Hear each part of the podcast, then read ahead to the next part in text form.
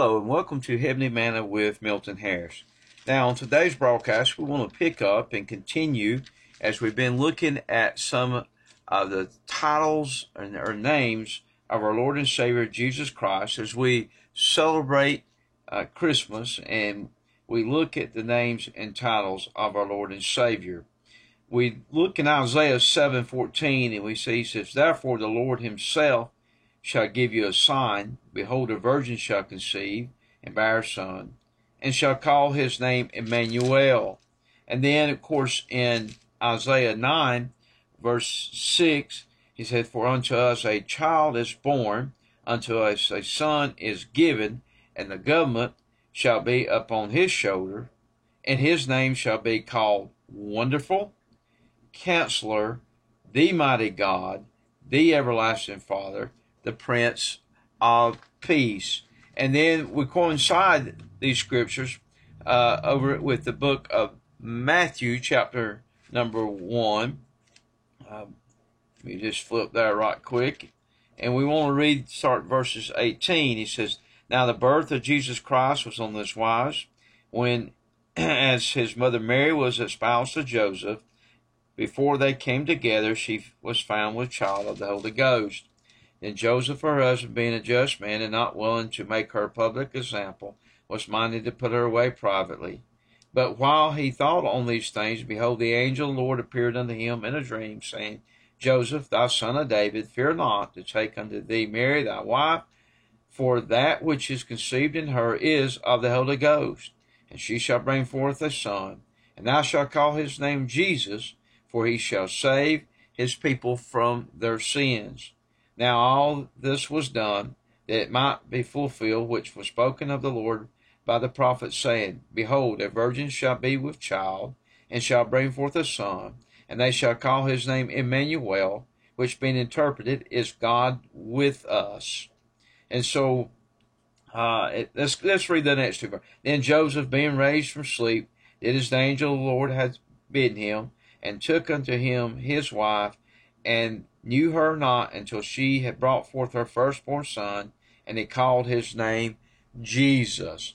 So we see uh, here in Matthew that the prophecy of Isaiah, some 700 years prior, uh, is coming to pass. And if, if you remember, as we began to look at these names and titles, we looked at the name Emmanuel, uh, found there in Isaiah 7:14 and Matthew 1:23 which means God with us. And we find in John 1.14, he said, And the Word was made flesh and dwelt among us. So Emmanuel, God with us. He goes back and fulfills the prophecy he gave to Abraham when he said, uh, God himself shall provide a sacrifice. So God with us. Jesus, uh, he said, uh, Isaiah said, For unto us a child is born. Jesus means Jehovah is salvation. We find in Matthew 121 he is called Jesus. Jehovah is salvation. And this name speaks of his humanity. A child is born. Jesus, Jehovah is salvation. Then we see, secondly, the Son of Man. Jesus is uh, there uh, called the seed of the woman in all four Gospels. First John 4 2, hereby know ye that the Spirit of God, know ye the Spirit of God. Every spirit that confesses that Jesus Christ has come in the flesh is of God. So 100% man. But then we see the name Christ. He said, A son is given. Uh, this Christ means the anointed one. It's the Hebrew word Messiah, the promised one. This speaks of his deity. He's the Son of God. In all four Gospels, uh, there through the Father. He's the, Son of God. He's the Son of Man. 100% God and 100% man. So we see Christ, the Messiah, the anointed one. So we've got Emmanuel, God with us. Jesus, Jehovah's salvation, speaking of his humanity. Christ, there, the anointed one, the Messiah, the Son of God, uh, there, speaking of his deity. Then we talked about these names in Isaiah uh, chapter number 9. By the way, there are five names. Modern versions try to connect two of them together. and try to connect wonderful counselor. But here's the problem we have with that. If you ever study numerology in the scriptures, you'll find that five is the number of grace, four is the number of the world. Let me say, Jesus Christ came to this world and he walked in this world, but there was nothing worldly about him and his character and his actions. Five is grace. Uh, God shed his grace upon us uh, through his son, Jesus Christ. And so there's five names there and not four. And so we see this name wonderful means to excite. It means marvelous, uh, causing astonishment. And we saw that he was wonderful in his person and his supernatural birth and uh, his sinless life, sacrificial and super uh, substitutional death, supernatural resurrection. He was wonderful in his preaching. He was wonderful in his power. He's wonderful in his purpose. And so I'm thankful he's still wonderful in his person. He's still wonderful in his preaching. He's still wonderful in his power, and he's still wonderful in his purpose. Then we begin to talk about that word counselor. And his counsel, let me say, is superior. It outdoes all the modern day uh, thinkers and all. Jesus' counsel is superior to that of man. His counsel is sufficient. His counsel is sufficient for salvation. John 3 16. For God so loved the world that he gave his only begotten Son, that whosoever believeth in him should not perish, but have everlasting life. I, am glad that Romans tells us that if we'll confess our, with our mouth the Lord Jesus Christ and believe in our heart God's him from dead, thou shalt be saved. For with the heart man believeth unto righteousness, and with the mouth confession is made unto salvation. And I'm glad that he went on to say in verse 13 that whosoever shall call upon the name of the Lord shall be saved. His counsel is sufficient for salvation. I'm glad to be a whosoever. His counsel's good. Hey, listen, it's sufficient for sin. First John 1 9.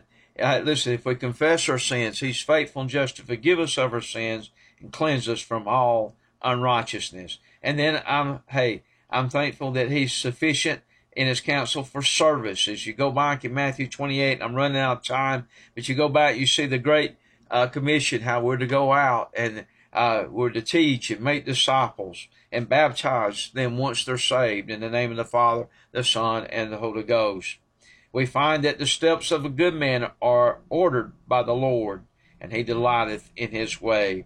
And Matthew said, and, and he saith unto him, Follow me, and I will make you fishers of men. His counsel is superior. His counsel is sufficient for every need that we have in this life. Then the third name we saw there is the mighty God. Uh, mighty means all powerful. Let me say the Lord Jesus Christ is omnipotent. He has all power. We find uh, he's mighty in his creative power. We found there in Colossians uh, 1.16, and I'm just going to flip over there right quick, and I'm going to try to read these few verses to you out of Colossians 1.16. And the Word of God says, excuse me just a second. There we go. He said, for by him were all things created that are in heaven and are that are in earth, visible and invisible, whether they be thrones or dominions or principalities or powers or things. All things were created by him and for him. And he is before all things, and by him all things consist. So uh, we find that uh, he has creative power. The Lord Jesus Christ in the beginning, God created the heaven and the earth. And that word God in the Hebrew is Elohim. The word Elohim is in the plural form. As we've said many times, the Hebrew there has a singular one, a dual two, and plural means three or more. So Elohim in the plural, God the Father, God the Son, and God the Holy Ghost or Holy Spirit was involved in creation. But he's mighty in his creative power. Let me say not only that, but he's mighty in his uh, redemptive power. Uh, you know, uh, he's able, Zephaniah said he is able to save. And aren't you glad that he is able to save? Let me just see uh, here for just a second. Uh, I thought about over there where in Hebrews he said he's able to save to the othermost. And aren't you glad that we have such a God that He is able to save us to the uttermost? In other words, folks, we don't have to worry about putting our trust and faith in Him. Uh, he saves us to the uttermost. Uh, and the uttermost never ends. It's out there somewhere and just continues to hang out there. And I'm glad that our Lord and Savior, Jesus Christ, is able to save us to the uttermost. Seth, Zephaniah made this comment uh, in chapter 3, verse 17. He said, The Lord thy God in the midst of thee is mighty. He will save. He will save. He will rejoice over thee with joy. And so I'm glad that he has uh, their redemptive power. He has uh, mighty in his power and distinctive power. He's mighty in that distinctive power.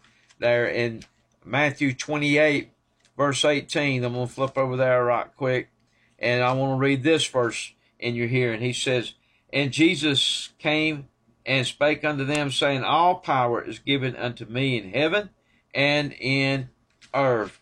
So he has the distinctive power. All power has been given to him. So he is the mighty God. He is wonderful. He, hey, he is counselor. He is the mighty God. But then let's move on right quick. Let's look at the everlasting Father. Isaiah 9 said, uh, not only the mighty God, but the everlasting Father. This speaks of the eternal existence of Christ. Christ has always been and will always be with us. Uh, and John uh, chapter number one, to me, really brings this out about as well uh, as New Testament scripture when he says, In the beginning was the Word, and the Word was with God, and the Word was God. The same was in the beginning with God. All these things were made by him, and without him was not anything made that was made. So, in the beginning uh, was the Word, and the Word was with God, and the Word was God. So, before time began, Christ was already in existence with God. So, we see uh, here the eternal existence of Christ. He always has been and he always will be. Aren't you glad of that? And he planned uh, for our salvation in eternity past, before the world, before the foundation of the world. God already had a plan, and that was for Jesus to come and pay a price, hey, a debt that we could not pay on the cross of Calvary. Aren't you glad he was willing to come? Aren't you glad that he was willing to go to the cross, be our sacrifice, be our substitute, and pay a sin debt that we could not pay, that we could be redeemed. We could be reconciled, excuse me, to the Father and have eternal life. So we see uh, that He planned for our salvation in eternity past, and He, pri- he provided for our salvation there on the cross of Calvary. But the expression of Christ, listen, the everlasting Father, He is the head we find there in Ephesians chapter number 5 that Jesus Christ is the head of the church. What did he say there in verse uh, 23? For the husband is the head of the wife, even as Christ is the head of the church, and he is the Savior of the body.